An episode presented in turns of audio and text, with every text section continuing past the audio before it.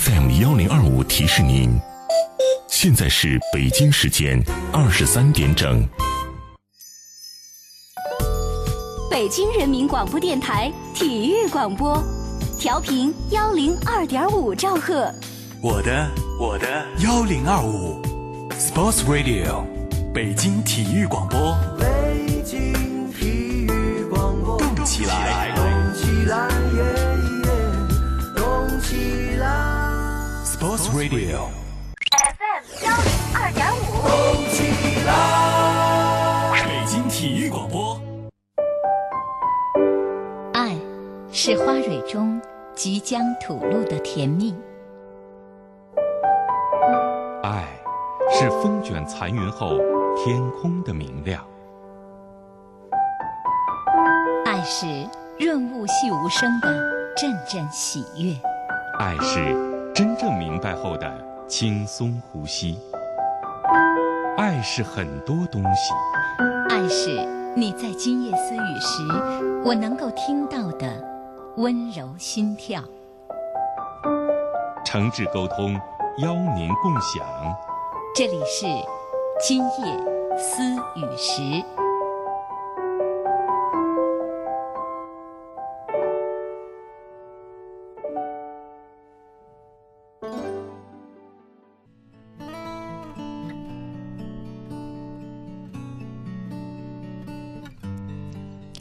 晚上好，收音机前的各位朋友，大家现在正在收听到的是今夜私语时，我是主持人孙岩。今天是我们今夜私语时的青春版，今天是面向少男少女朋友的青春期的这样一期节目内容。那大家可以在我们节目中呃，少男少女朋友或者家长朋友有什么青春期的问题和我们来互动交流，青春期的情感，青春期的一些心理的困惑和一些有关性健康、性知识、性发育方面的问题需要询问的和我们的专家交流的，可以在现在这个时间把问题发送成短信给我们。我们今天节目中的嘉宾来自北京景山学校健康教育高级教师刘颖老师。您好，刘颖老师。好，孙岩好，听众朋友大家好。嗯，这个时间呢，少男少女或者家长朋友想和我们互动的，记住我们的短信发送号码是幺零六二八八二幺零二五幺零六二八八二幺零二五，可以收听我们的节目，发送短信给我们。那还有一些朋友是通过网络在收听着我们的节目，北京广播网或者是新浪的微电台在收听着我们的节目。也许有些朋友呢是呃没有使用北京地区的手机用户，可能是在外地收听着我们的节目，那可以通过网络的方式和我们互动，把问题也可以通过我们在新浪的个人微博今夜私语时主持人孙岩，那在新浪的个人微博也可以留言给我们。还有就是可以在我们私语的页面上给我们留言，私语的网页上 S I Y U 点 R B C 点 C N， 在那儿有一个青春版的留言处，也可以留言给我们。青春期的问题是我们今天的节目内容，今夜私语时每周都有这样一个青春版，少男少女朋友们可以关注着我们的节目，有青春期的各种各样的问题和我们互动交流。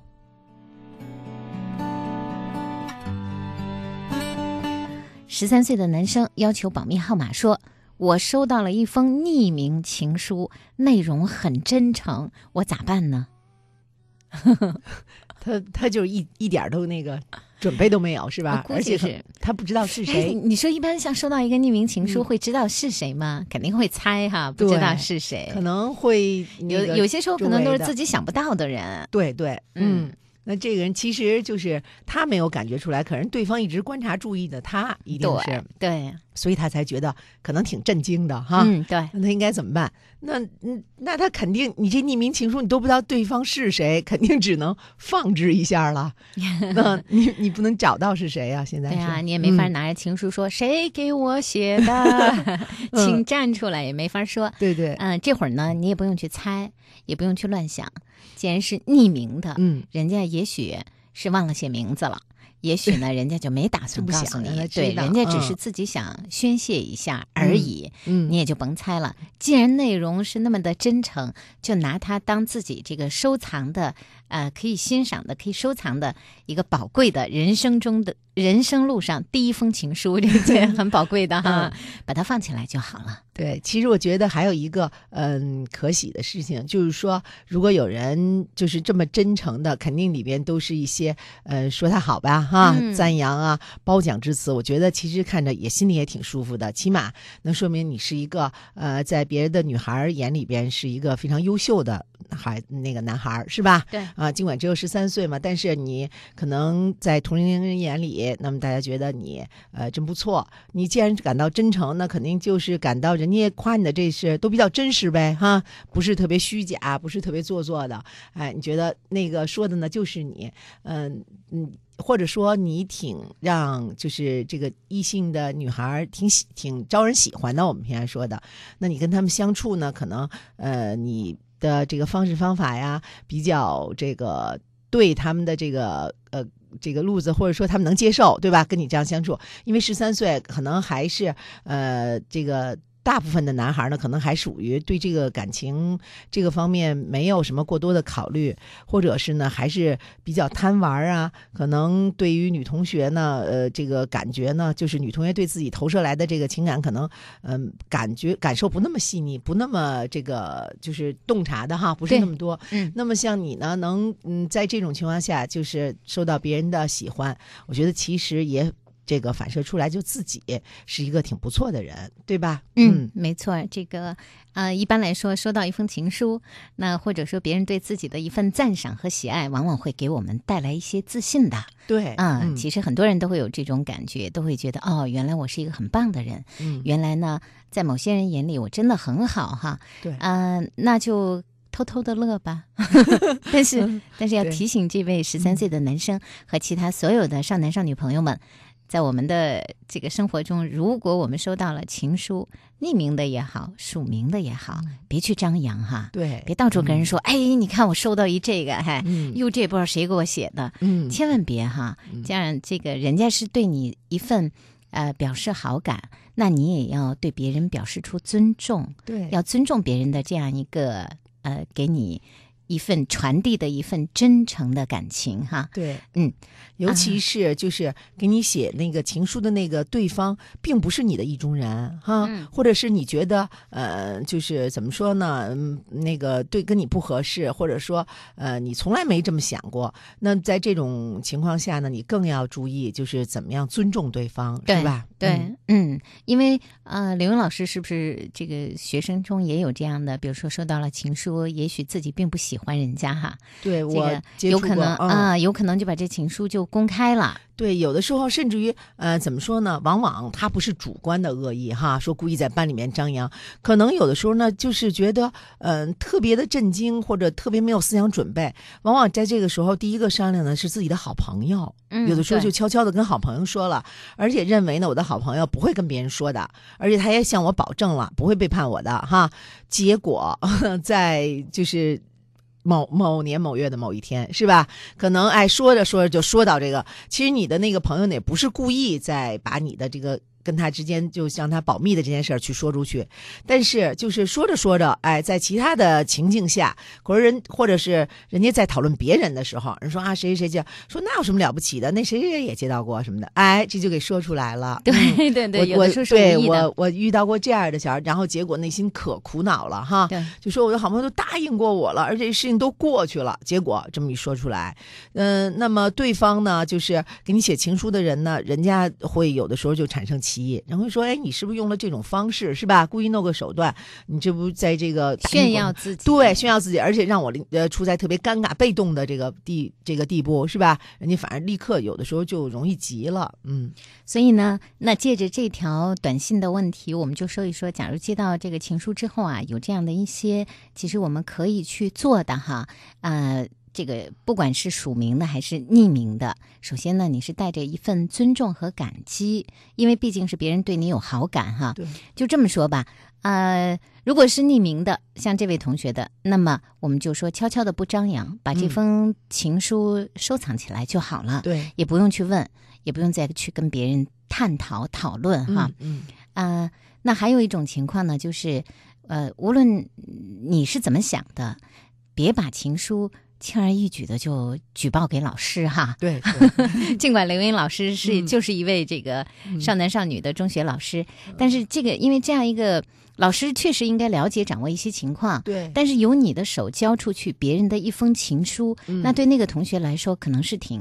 挺大的一个伤害，对，因为这个本身是一对一的，嗯、是人家对你的这种，是吧？是很私密的一个情况，因为人家不希望别人哈知道，呃，更何况根本没有什么过多就是出格的举动嘛，人家就向你表达对你的这个好感、爱慕的这种感觉，对，对吧？嗯，那我觉得是不太适合的，嗯、呃，包括刚才孙岩说的，我是知道这情况，其实还真不是这个同学他接到情书这样，是因为后来的一系列的错综复杂的这种矛盾，就是他跟好朋友说了，嗯、好朋友说去。结果把这个事情就对对对大家就大鸣大放了，结果遇到这个时候他特别苦恼来跟我说的。我明白我明白、嗯、啊，对，所以呢我们不排除呃也见到过有一些同学接到了别人的情书然后就把它交给老师了。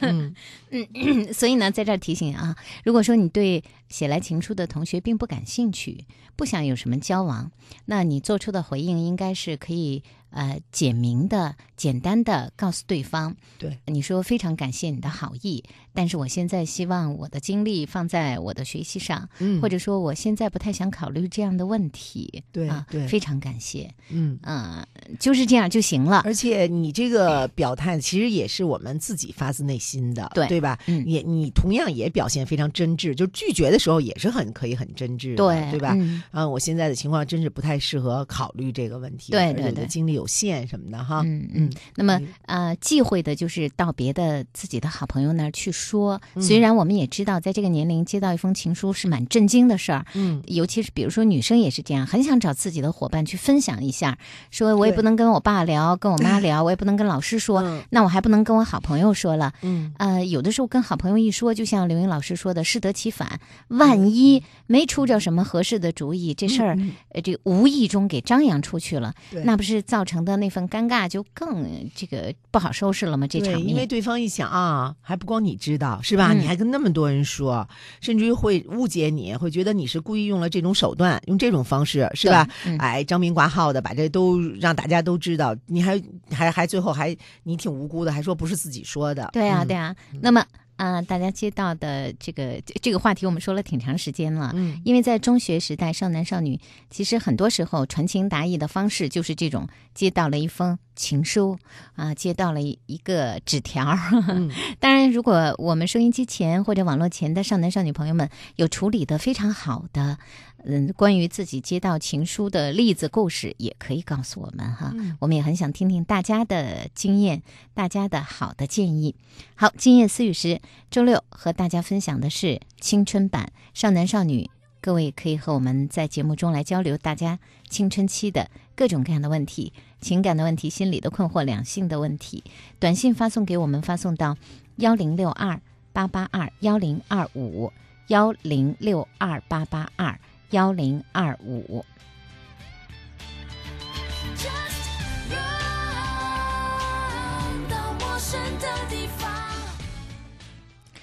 一位初中三年级的女生，她说一年多了，我和男朋友分分合合，加上学习压力，导致我的情绪一直都很差，经常莫名的哭、发抖、孤独、情绪失控、撕东西、砸东西，我克制不了。当看到自己的男朋友和别的女生在一起的时候呢，我发作的更厉害，现在越来越严重，我是不是轻度的抑郁了？老师，我该怎么办呢？嗯，他所说的是不是轻度抑郁了？我这点、嗯、我在这儿没有办法诊断哈，就通过他的这个表现，那我觉得如果你觉得有必要，应该是求助于心理医生哈。那么，但是他这种呃情况，嗯，我是能够这个感觉到他是挺痛苦的。啊，尤其他说到，呃，一开始我就听到他说初三了，那我都能想象出来学习压力蛮大蛮大的。那么又跟男朋友之间呢有这种感情的纠葛，呃，而且他也说分分合合嘛，可能也是经常有矛盾，嗯、呃，但是呢，有矛盾呢也有好，就是两个人就能和嘛，又能在一起呢，呃，关系又能缓和下来，所以这个是特别熬人的一件事。你说吧，要彻底不好了吧，也就不想他了；可是呢，要好吧，一直感情要平稳的，也不至于这个情绪上这么大的波动。那他之所以现在有这种情况呢，可能是呃由这个自己在跟男朋友之间这个交往感情上面，就整个在影响自己，在左右着自己。他虽然没有说到呃对学习的影响，对自己交朋友，就是呃跟同学关系啊什么这些就是的影响，但是我想肯定也会造成影响的。嗯、呃，那么。嗯，他这样做呢，我觉得自己第一个是痛苦啊，就是他能说说出来这些表现出来。对，那么当他跟他他发现了自己的这个喜欢的人跟别的女孩在一起，可能就是正常的这种交往的时候，那么他也很痛苦。对，那他表现出来的时候呢，我想，呃，可能她男朋友也能够观察到，是吧？是。那么。给就就你这种行为，那么让对方观察到，对方只能又增加了跟你之间的这个矛盾哈，或者隔阂。人觉得哎，这是小题大做，我们俩说什么什么事儿，比如说说工作的事儿啊，说学习的事儿啊，说那个老师让我通知他一件事儿如何如何，那么你就会这样发作。所以呢，从你的男朋友可能就是因为你这样的表现，可能又为下一次的矛盾又成为一个导火索。对吧？就这样周而复始的是一种恶性的这种循环，这个怪圈。所以我觉得如果还在陷在这里边，只能是第一伤害自己，第二也伤害双方的感情。嗯，嗯所以呃，这个女生我们非常的感谢，在这样的情绪当中能知道给我们发短信和我们来商量哈。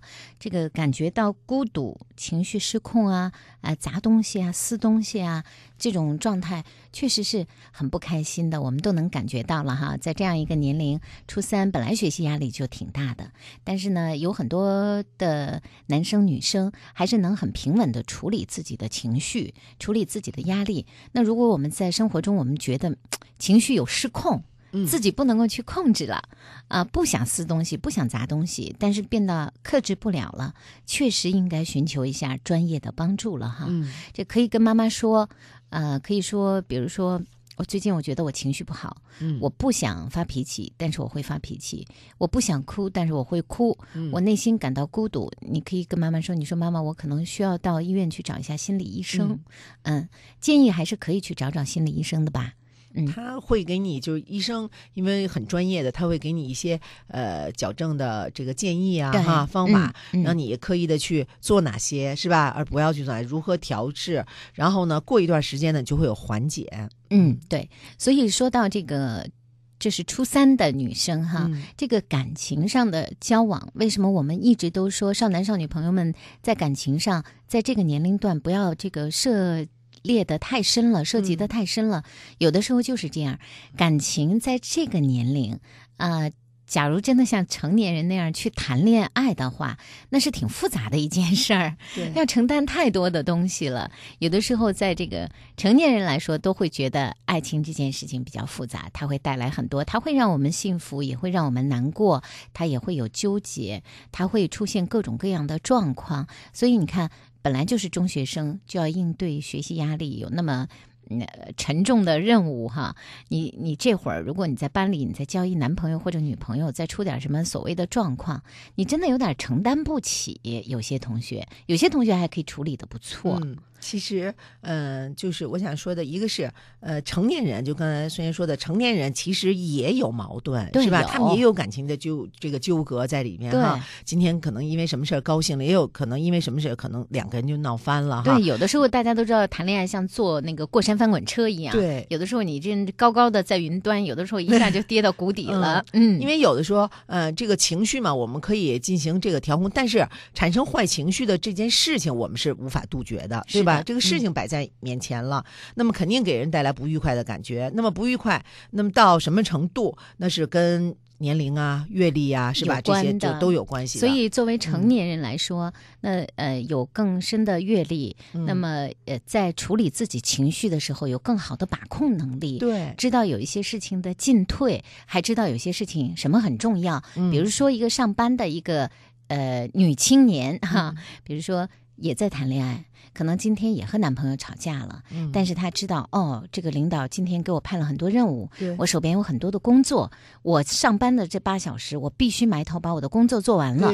可能下了班以后，我会在和男朋友打电话的时候，嗯嗯我可能发两句小脾气，我可能今天呢，大家可能周围的同事看着我情绪不高，呃。我并没有主动和大家说说笑笑，但是我绝不能让影响我的工作。对的，因为我很清楚，嗯、影响了我的工作，这是最重要的事情。嗯，所以呢，成年的男女也在恋爱当中也会遇到各种各样的问题，嗯、但是呢，就因为成熟，也因为这个人生的阅历，呃，那对于情绪、对于情感的一个把控能力，所以知道什么事情应该是最重要的。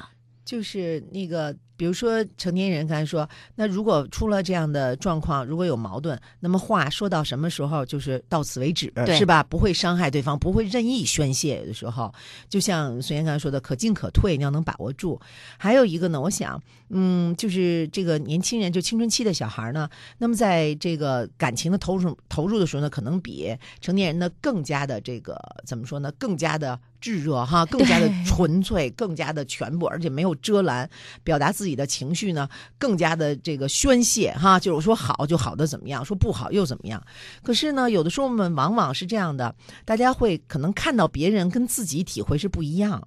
有的时候我们看到周围的朋友，哎，他们在这个谈恋爱的时候，哎，他们两个人怎么那么好啊，是吧？你看人家谁跟谁，哎，配合的多么默契，人家谁谁谁男朋友对他多好，你看女朋友对谁多关心，我们。只是从一个旁观者的身份去看这个，也有的时候呢，我们从这个文艺作品里边，比如电影、电视里面，我们也会看到，哎呀，两个人好的成什么似的，然后呢，因为这个什么事情，哎，遇到大的坎坷，那能够手挽手、肩并肩，共同面对，怎么去克服这个困难，就是。我们看到他人的更多的是正面的、好的、甜蜜的，让我们觉得哎，恋爱是一个特别好、特别美好的事情。可是很多人都会反映，为什么真到自己的时候，那我却有这样那样的不如意？你看我这么说吧，哎，我我男朋友他就他就他就下半句不接了哈，或者说我如何如何让他哎，他就不听，会非说别的，结果我们俩吵架了。那其实我想说的是，别人你身上就是有的这些问题。你们之间的这些矛盾在别人也有，只不过很多的时候他们没有展现给你，或者说我们没有观察到别人的，就是他们之间在交友、在恋爱的时候的这一面。比如说白了吧，他们两个人，比如说你的好朋友，他在交朋友的时候，他们两个有矛盾，可能吵架了，可能没说话，嗯、哎，几天不说，但是人家没有告诉你，对吧？没有说，哎，我们两个人可都嗯多少天不说话或者怎么我们吵架，那么你可能只是看到他一点啊，一个侧面啊，一件事儿，你会觉得哎，他们一直特别好。对吧？嗯、其实他们之间可能也有矛盾，只不过呢没有把这个告诉你，而他们之间的那些。好，那些甜蜜却是每时每刻在秀出来的，是吧？你在旁观人看，哎，真好，你看他们俩如何如何。所以呢，我想就是对这个问题要有一个充分的思思想上的认识，不要就是觉得哎呀，别人都是特别好的，怎么我总是嗯、呃、处在这个里面都是经常呃感到不是那么美好。我觉得是这个。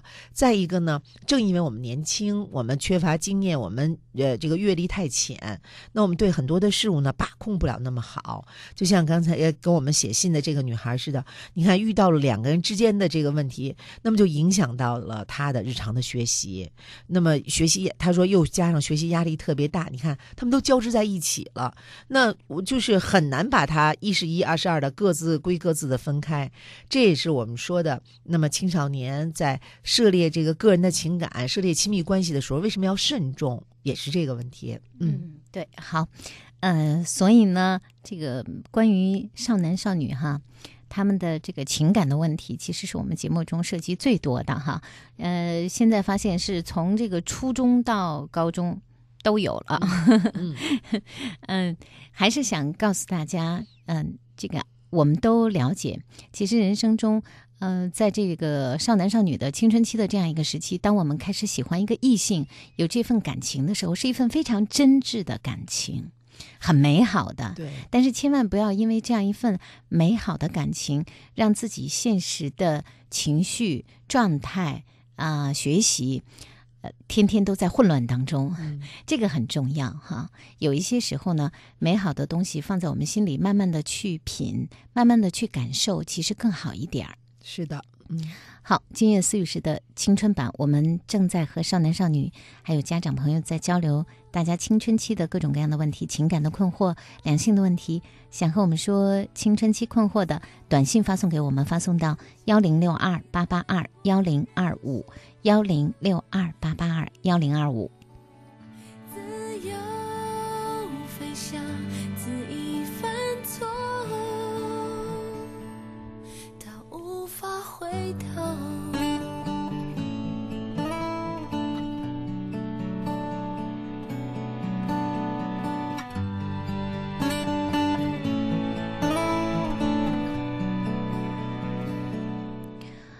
现在给我们发短信的方式呢，是发送到幺零六二八八二幺零二五。今夜思雨时，每天晚上这个时间播出呢。今天是青春版，大家熟悉的嘉宾是来自北京景山学校健康教育高级教师刘莹老师，我是主持人孙岩。如果通过网络和我们互动的各位呢，大家可以在我们思雨的网页上 S I Y U 点 R B C 点 C N 在那儿留言，还可以通过微博和我们来互动。那呃，我个人的微博在新浪今夜思雨时主持人孙岩，大家也可以在微博中和我们来互动交流。好，我们继续看各位给我们留下来的问题哈，还是发送的短信问题，是一位手机尾号五九七四，应该是个女生哈。她的问题是这样的，她说老师，我呢喜欢过一个男生，但是和他没有什么交往哈，我只是把他当做哥哥一样。呃，有一次哈，他喝多了啊、呃，居然呢还这个。骗我，呃，还脱掉了我的衣服，差一点就出什么事儿了。那么在那次之后吧，现在他居然把他自己的女朋友介绍给我，而且好像当做和我什么事情都没有发生。看到这个样子吧，我特别的恨他。现在我该怎么办呢？嗯，其实他刚才说的。那个男孩是喝喝酒了，是吧？对，嗯、曾经有一次喝酒了，酒后的行为不是很清醒的这个状态下哈。那我们分析哈，就是他说他特别恨他，我觉得有情可原，他觉得特别懊恼哈，就这个事情啊，你这个不说，可是你想，嗯，如果这个人是一个你特别喜欢的，而且很尊尊敬他哈，就是他倒没说这个人有别的什么不好，只有那一次是这样。那么你希望他能怎么做呢？啊，你就不恨他，他会不会是这样？我现在是这样想哈，不知道是不是这个合适。他就说，呃，他可能就是很歉疚的那个男孩，很愧疚对你，但是他可能呢又不不好怎么表达出来，就说呀那次可能是怎么怎么样。那是会不会有这种可能？就是呃，他带了他的女朋友，故意介绍给你，想嗯，从这个角度他想表明，就说我不是故意伤害你的，我有女友是吧？呃，那次呢是真是我这个酒后失态了，就是这种情况。但是我想给我们这个发短信的这个女孩，可能就是特别希望他如果能够名正言顺的向他道个歉。可能是就行了，有可能是这样，嗯，嗯或者是你想怎么样？你想，因为他说的他特别恨他，他就对这个最后结尾这个事情他表示不满。那你想，或者是另一种版本，就是这个男孩没有其他的女朋友哈，就是想跟你成为女朋友，这样你觉得满意吗？就是你有，就是有没有这种思想准备哈？呃，因为他喝酒以后的那种失态，不能。表达出什么其他的意思、啊？不过从这个短信中看，嗯、还是这种交往还是有一点点危险哈。呃，看起来这个还有机会，这个会喝酒，然后还有机会这样一个单独的相处，那这都是我们告诉中学生朋友不可以做的事情。那我觉得你只能你通过他这件事情，就是酒后失态的这种行为，能够看出来这个人有一些就是人在失控状况下，还有一些内心的这个东西。对，嗯、所以呢，就起码是比较的莽撞哈、啊，或者是不计后果。对啊，嗯、或者是这个我们说的那个在行为上控制自己的能力差一些，不是特别的哈高，或者说没错没错、嗯。但是你你没办法追究说他这酒后这个就如何是一个坏人哈、嗯，你只能是在跟他相处的过程中，你要就是提醒自己保持距离，是吧？多加小心。没错，嗯，您说的对，因为这个人失态以后是会做出这样的事情的。哎，对对对，其实已经有这么一次了，所以应该保持距离。因为他你说你喜欢他，但是现在看得出来，人家并没有喜欢你的意思，对吧？啊、呃嗯，你自己觉得一直把什么他当做哥哥，这很多女孩子喜欢一个男生的时候都有这种感觉，都是从这个开始。我一直、嗯、我一直把他当做哥哥、嗯、啊，都是这样的一个感觉。是，但事实上，嗯。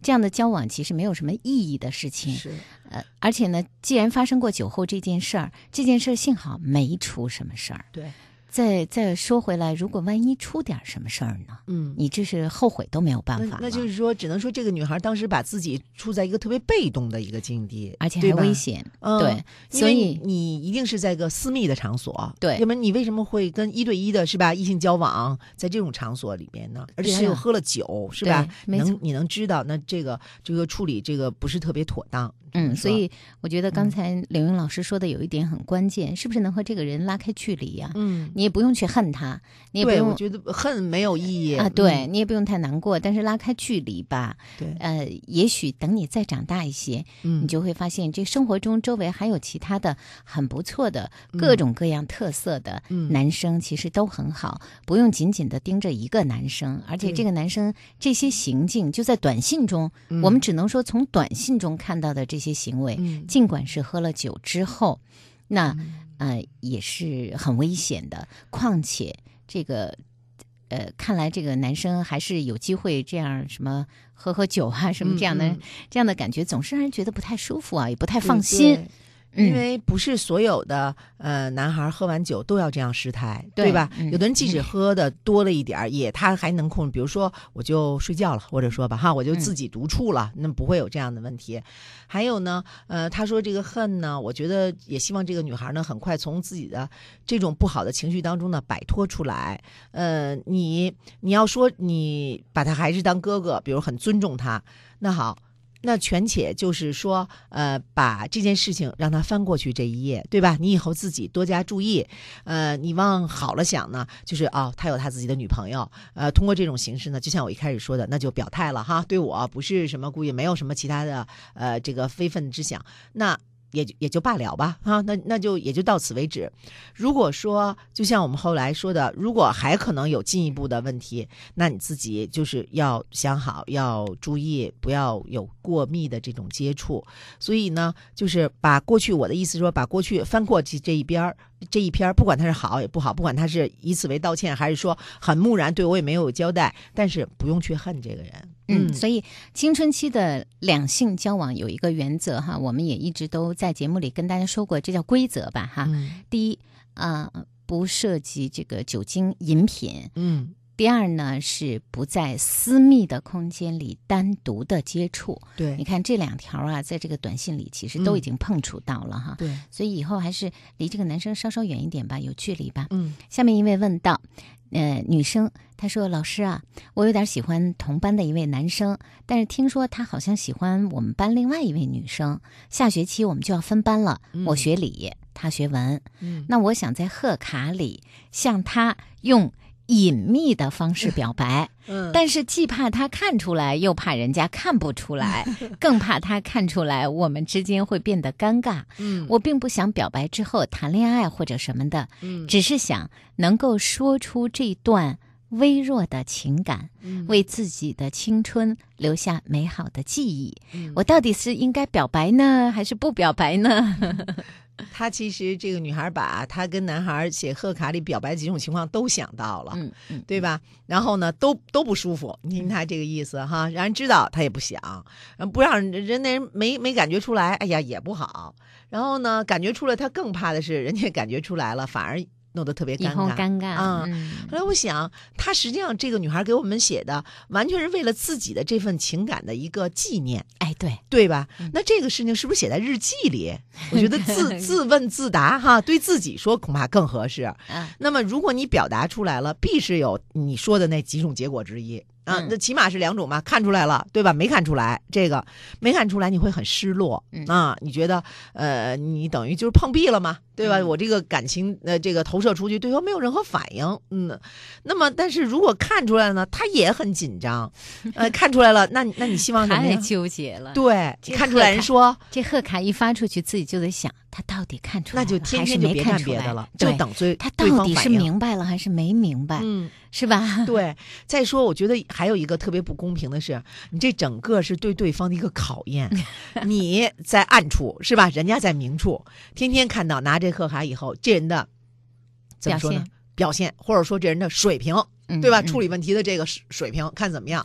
你也没法再去问啊。嗯，你也没法问说，哎，你看出来了、嗯、还是没看出来？那要这样呢？对方比如说看出来了，也装没看出来。他他没涉及这场景，我帮他补充一下。这人看出来了，也装没看出来，特别木，就表现出来。你说你怎么你怎么想？那你只能说他没看出来。人要看出来，你你这还判断没法判断了。我觉得这个女孩子一定是内心特别细腻的哈，对对，说自己为这份微弱的情感、嗯，为了说出这份微弱的情感，嗯、为自己的青春留下美好的记忆哈。嗯、这个将来再为自己的这个青青春，呃，再回想一下，其其实青春里、青春期里所有的一切都几乎很美好。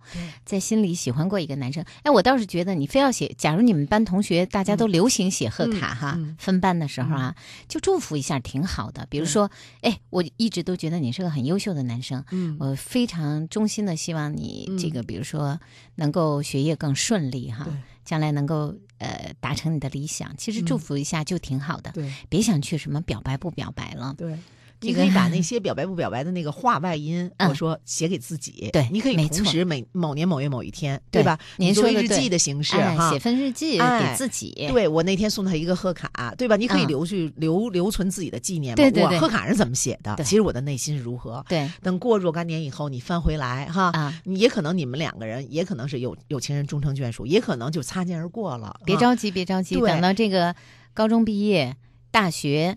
大家某一天中学同学在聚会的时候、嗯、当你已经坦然的能面对自己内心的情感的时候你或许可能会对他说，哎，分班的时候我喜欢过你，对，给你啊、嗯、这个想写一张贺卡，掂量了半天不知道怎么写、嗯嗯、最后就写祝你这个考上理想的大学、嗯嗯、你, 是不是你可以这样说，对，你是不是觉得特俗、嗯、哈？你是不是觉得一点感觉都没有、嗯、对对，其实我是怎么怎么哈、啊？其实你说那贺卡简直是哎呦、嗯、我都掂量了多长时间、嗯、为此我还写新闻电台来着、嗯、对，其实这就是一个挺美好的，对、嗯、对对对，那要若干年后你回头看的时候、嗯、你会发现现其实很轻松，没有那么沉重，对对，它是很美好、嗯、很美好，但是它也很轻松、嗯、大家不用把青春期的这份情感想得那么沉重，对，好像这个在人生中其实我们也是第一次品到了这种喜欢一个人的滋味、嗯、其实它是很美好，不是沉甸甸的哈，对，嗯，也并不是说过了这个就再也没有了，不 是, 是不是不是，对，有的我觉得青春期的少男少女他可能是这样觉得，就说哎呀，我这个天大的这么一份感情哈，我以前从来没有对任何人有过这种感觉，呃，确实这个第一次肯定怦然心动，都怦然得心动好久好久哈，而且就是坐立不安的，嗯，就像他，就我觉得这个女孩给我们发短信的这个小孩一定。一个是感情细腻，一个是文笔也特别好， 对, 对吧？他能把这个自己这种感情描描述的特别的清楚，我觉得特别到位啊。那其实这种感情过去以后，他会给你留下来，就是在成长过程中一个一个一个点一个点的美好的回忆。其实呢，不光是就这一个点，以后还会有第二个点，还会有第三个点的。嗯，对。不知道这个女孩子的问题哈，我们其他的少男少女朋友们会怎么看？如果也有类似的纠结和心情，也可以告诉我们。嗯嗯、今夜思雨时的青春版正在和各位互动，大家如果要留问题给我们，发短信发送到幺零六二八八二幺零二五幺零六二八八二幺零二五，短信发送的问题呢就留在了我们短信的平台上，不过发送的时间只能是现在听到我们节目的这一个小时给我们发送，这个问题就会留在我们节目的这个短信的平台库里了，我们就会在以后的时间看到大家的短信。要通过网络和我们互动呢，思雨的页面 S I Y U 思雨的拼音点 R B C 点 C N， 这是我们思雨的网页，大家可以留言，还有就是可以通过微博和我来互动。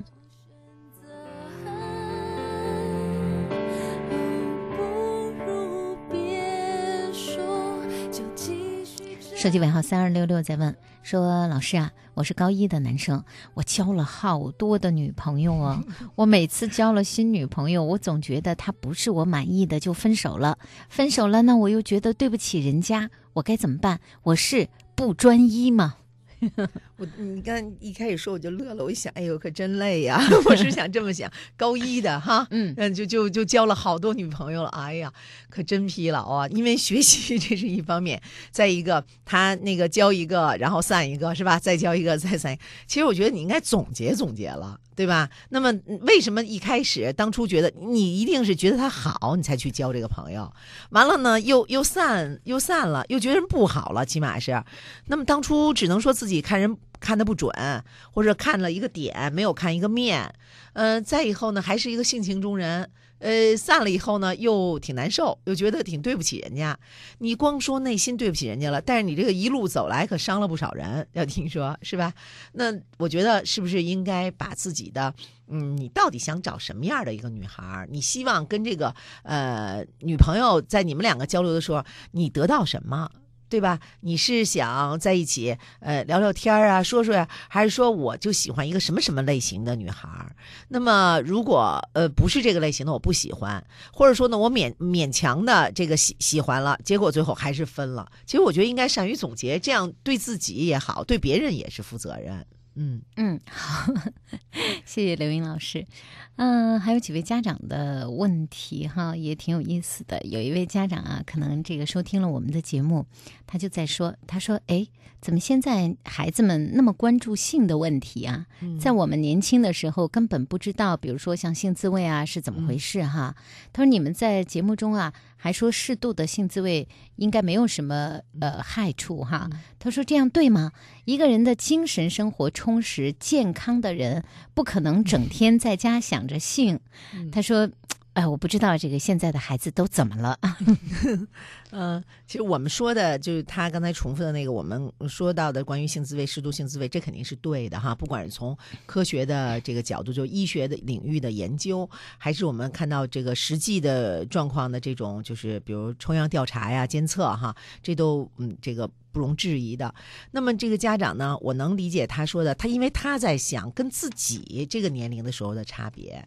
其实呃，家长应该这个考虑这么一个，就是现在的社会的发展跟您过去上学的时候整个的大环境就不一样了，差别特别特别大。你想啊，我们现在的信息量有多大呀？我们不是说所有的这些信息量，我想家长成年人你肯定承认啊，现在确实是好多的事儿哈，以前都闻所未闻，但是现在都知道了。但是你想我们孩子也不是在一个封闭的环境，您所知道的他都能知道。但是过去的时候呢不是这样，过去相对来说外界的信息量特别少，包括我们您上学的时候的就是父母他们知道的也不多，对吧？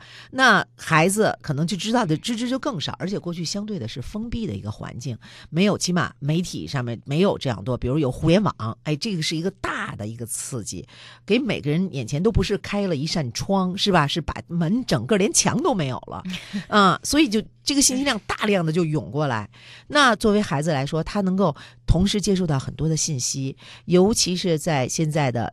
在青春期的这个发育的阶段，那我们说了，青春期就是以性发育为主要的生理发育，他出来这个时候，那么又外界的这样信息量特别大，那他自身每天都在发生变化，他关心自己的身体的变化、心理的变化，这是无可厚非的，这是非常正常的，对吧？你要说他对自己的身体的发育情况都呃这个听之任之，根本就不管，而现在对其他跟自己根本不沾边的事儿特别关心，这个反而我们家长该着急了。就同样，就像您说他学习，比如。学习是你的本职任务哈，你本职工作，您不关心学习，你老说玩这玩那的，肯定我们这样说孩子。那同样，身体的发育是他自己能够体会到的，不光我们成年人在看，他自己一点一滴的每天的变化，包括您忘了，他有同学呀，他的同学给他的信息量也相当厉害。比如说他可能不关心，可是周围同学他们逐逐渐的就发育起来了，比如说有的要女孩，有的人出现月经了，对吧？那么男孩有人出现遗精了，他们之间是可以交流的。那么在这个之间，比如身体的发育情况啊，每个人的呃这个买什么样的内衣啊，对吧？自己的这个高矮胖瘦啊，在这个工种当中，在同龄人里里边的呃这个别人的那种感觉，而且别人那种感觉以后又反馈回他自己，他自己从这里边感到是高兴啊，还是不高兴啊，是吧？是受到怎么说呢？呃，就是大家觉得我这个特别好啊，大家觉得肯定啊，还是别人就说哎，别像他那样，你看我们班谁谁谁。是吧？他那就不行。其实这些，我们有的时候，即使是我们觉得自己的孩子，您眼中的孩子特别规矩、特别老实、特别听话啊，就是老师家长当心目中的最好最好的好孩子。好，他也有他自己的内心活动。嗯嗯。这个他自己有内心的这个波澜，只不过呢，我们所说的好孩子，比如说他的自控力比较强，他可以呃。让他这些自己的发育啊，自己的感觉在学习之外能体现出，而不是不会干扰自己的学习。但是这件事儿确实是存在的，这个是封不住的。嗯，对，所以呃，家长的心情我们都能理解。其实从我们节目的角度呢，我们也是希望的是少男少女能顺利的度过青春期。青春期会遇到各种各样的问题，可能坐在我们这个节目的角度中，或者说像啊、呃、刘英老师在学校里，可能会看到家长有些看不到的角度、对层面。呃，因为能看到很多孩子各种各样的心情，遇到的各种各样的事情。嗯，那嗯这个我们呃，当然这个。能理解家长的心情、嗯、是希望孩子知道的越少越好、嗯、希望孩子越单纯越好、嗯、希望孩子最好什么也不明白、嗯、只明白学习、嗯、但这不是事实哈。对，事实并不是这样、嗯、事实是在这个年龄段孩子开始发育以后，那他的身体、他的思维、他的情绪呃，在现在这样一个社会环境下，就像刘英老师说的，当他了解了那么多，周围的同学那么多那么多的刺激给了他之后，他知道的很多很多、嗯、甚至是家长都不知道的。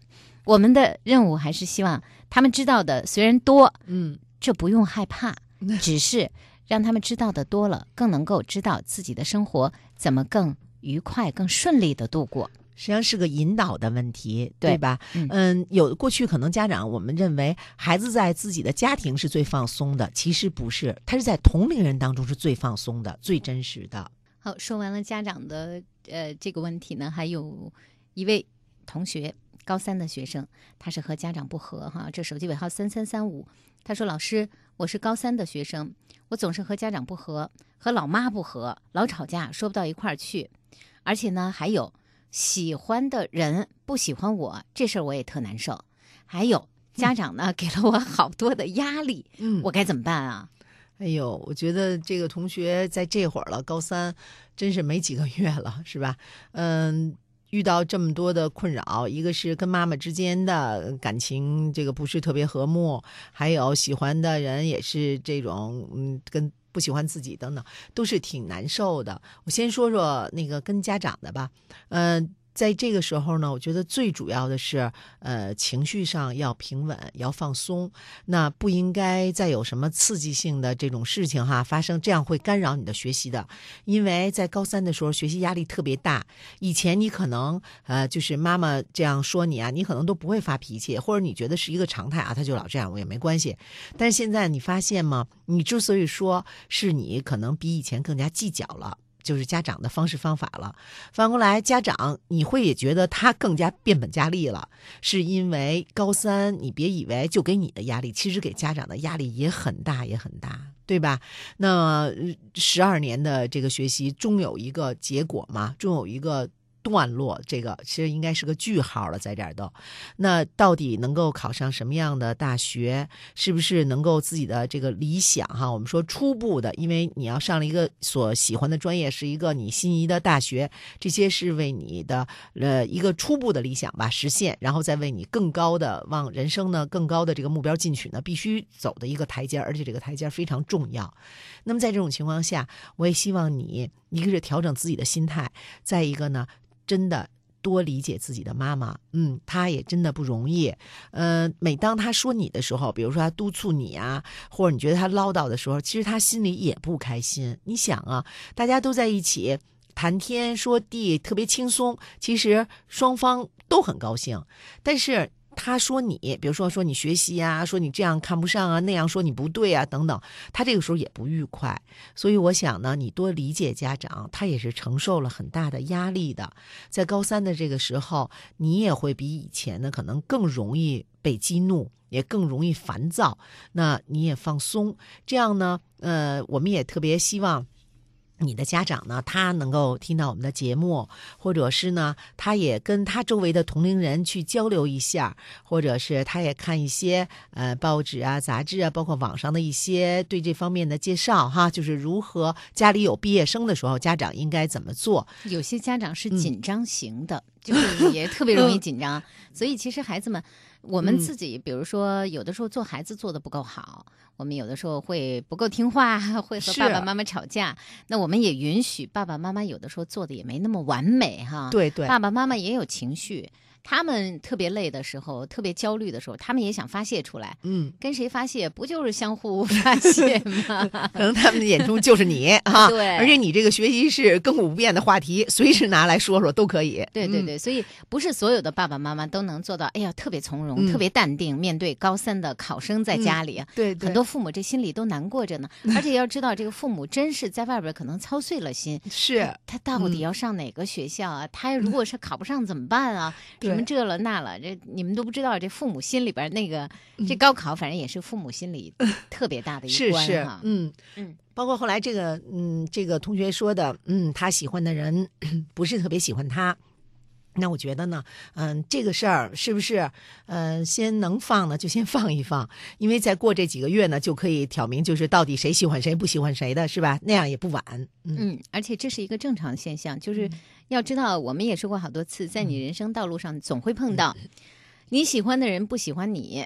喜欢你的人，人来追你的，你不喜欢，你对人家没感觉，嗯、来来往往就这些事儿。嗯、那最后能碰到一个什么呢？碰到一个你喜欢的。他也喜欢你，嗯，那就碰对人了。对，也就是说现在都是没有碰对人，所以别着急哈，嗯、这事儿、嗯、慢慢来，别着急，日子还长着呢。嗯嗯，好，今夜私语时，我们的青春版继续和各位交流，是我们这个青春版啊，是我们和大家少男少女朋友们、家长朋友们交流的这样一个关于青春期的节目内容。如果各位有青春期的问题，想和我们聊一聊，想和我们说一说，在这个时间可以把问题留给我们，短信发送到幺零六二八八二幺零二五幺零六二八八二幺零二五。下面还是一位男生，我是高一的男生，我从来没有谈过恋爱，呃，但是说实话，我确实很向往哎，我成绩一般，外表也一般，曾经有过女生向我示好。可是我都觉得没感觉，我的心理是不是有问题呢？老师，再请问我怎么样才能交一个自己喜欢的女朋友呢？嗯，首先你心里我觉得一点问题都没有，是吧？嗯，不是说高一了就必须要有谈恋爱的经历。嗯，当别人呃对你好的时候呢，你自己能够也能特别清晰的表达出来，就是没有感觉。呃，我觉得这是心理上再正常不过的事情，只不过是没有碰到你呃喜欢的这个人。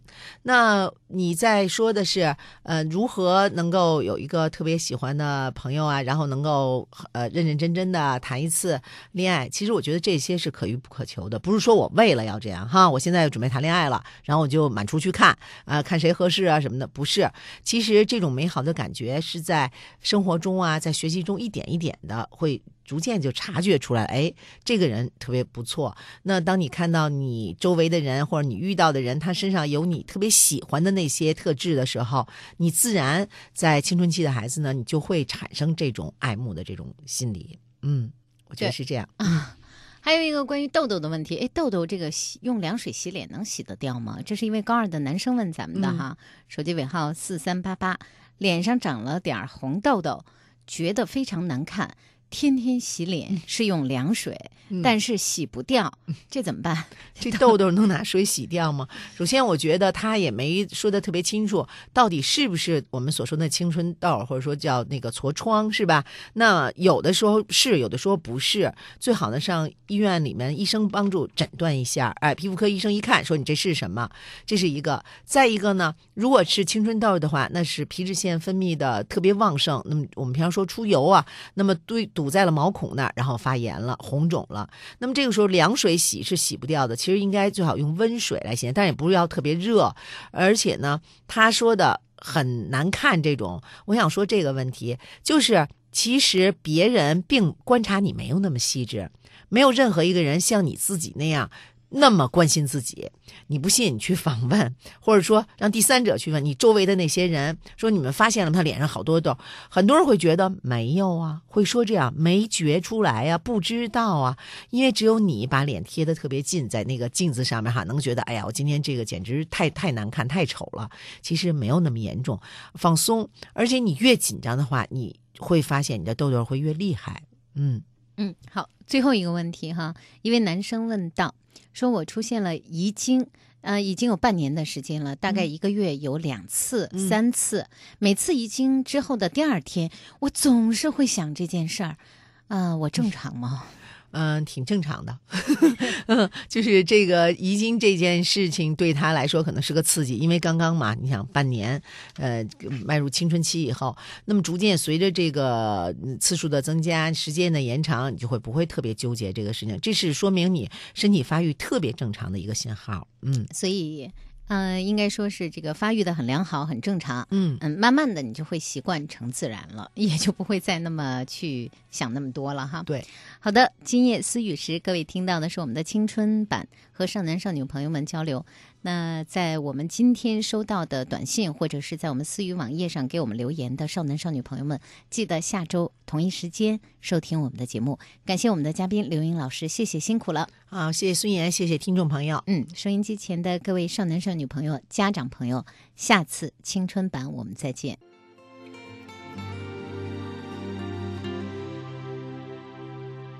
某一天，某一年，走过所有的时间，有多少可以值得留恋？到现在我才明白，我已不再是小孩。由北京晚报主办的第十届北京家居总评榜现已启动，进入投票阶段，详情参见十二月六日出版的《北京晚报》。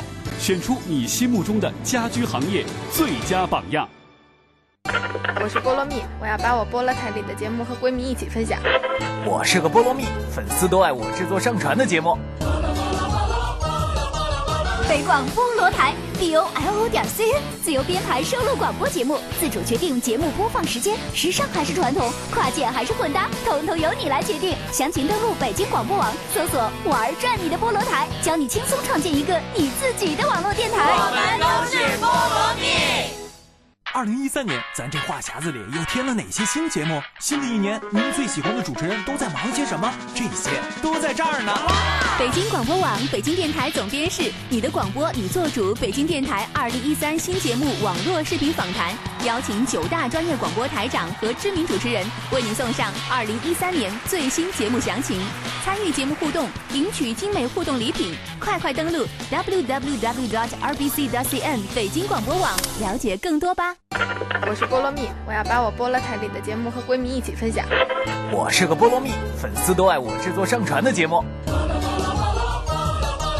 北广菠萝台 B O L O 点 C N 自由编排收录广播节目，自主决定节目播放时间，时尚还是传统，跨界还是混搭，统统由你来决定。详情登录北京广播网，搜索“玩转你的菠萝台”，教你轻松创建一个你自己的网络电台。我们都是菠萝蜜。可以阅读的声音，阅读的声音，能够收藏的广播，收藏的广播。北京电台新广播报，每周在五环内中石化、中石油各加油站如约与您见面。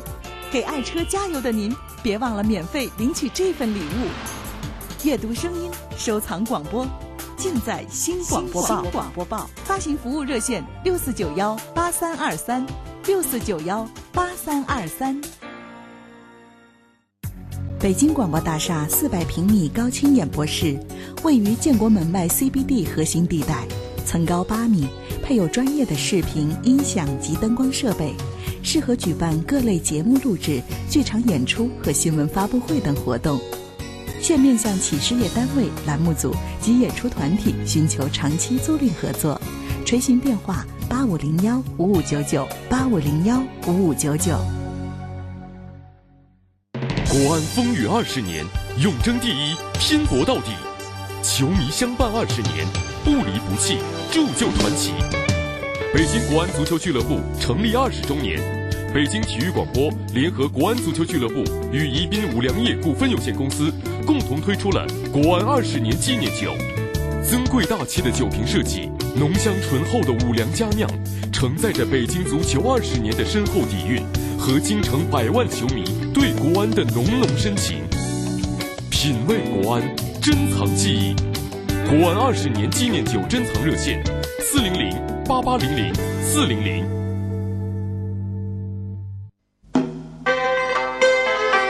我从小在北京土生土长。哟，安大妈，您这去超市啊？是啊，六六。哎，您怎么还爬楼梯啊？有电梯啊？锻炼身体呗。哎，安大妈，您没听体育广播说呀？这爬楼对膝盖可不一定有利啊！真的？没错，您呀、啊、隔三差五的走走楼梯没问题，可每天爬五楼，尤其这个下楼啊，对膝盖影响可不小呢。你说的是真的？哎，您呐和我安大爷每天多走走，快步走，那才是真正的锻炼身体呢。迈开两条腿儿啊，坚持徒步走。好嘞。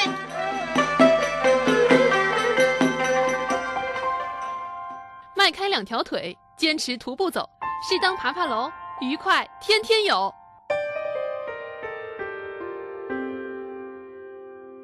我的幺零二五北京体育广播，动起来。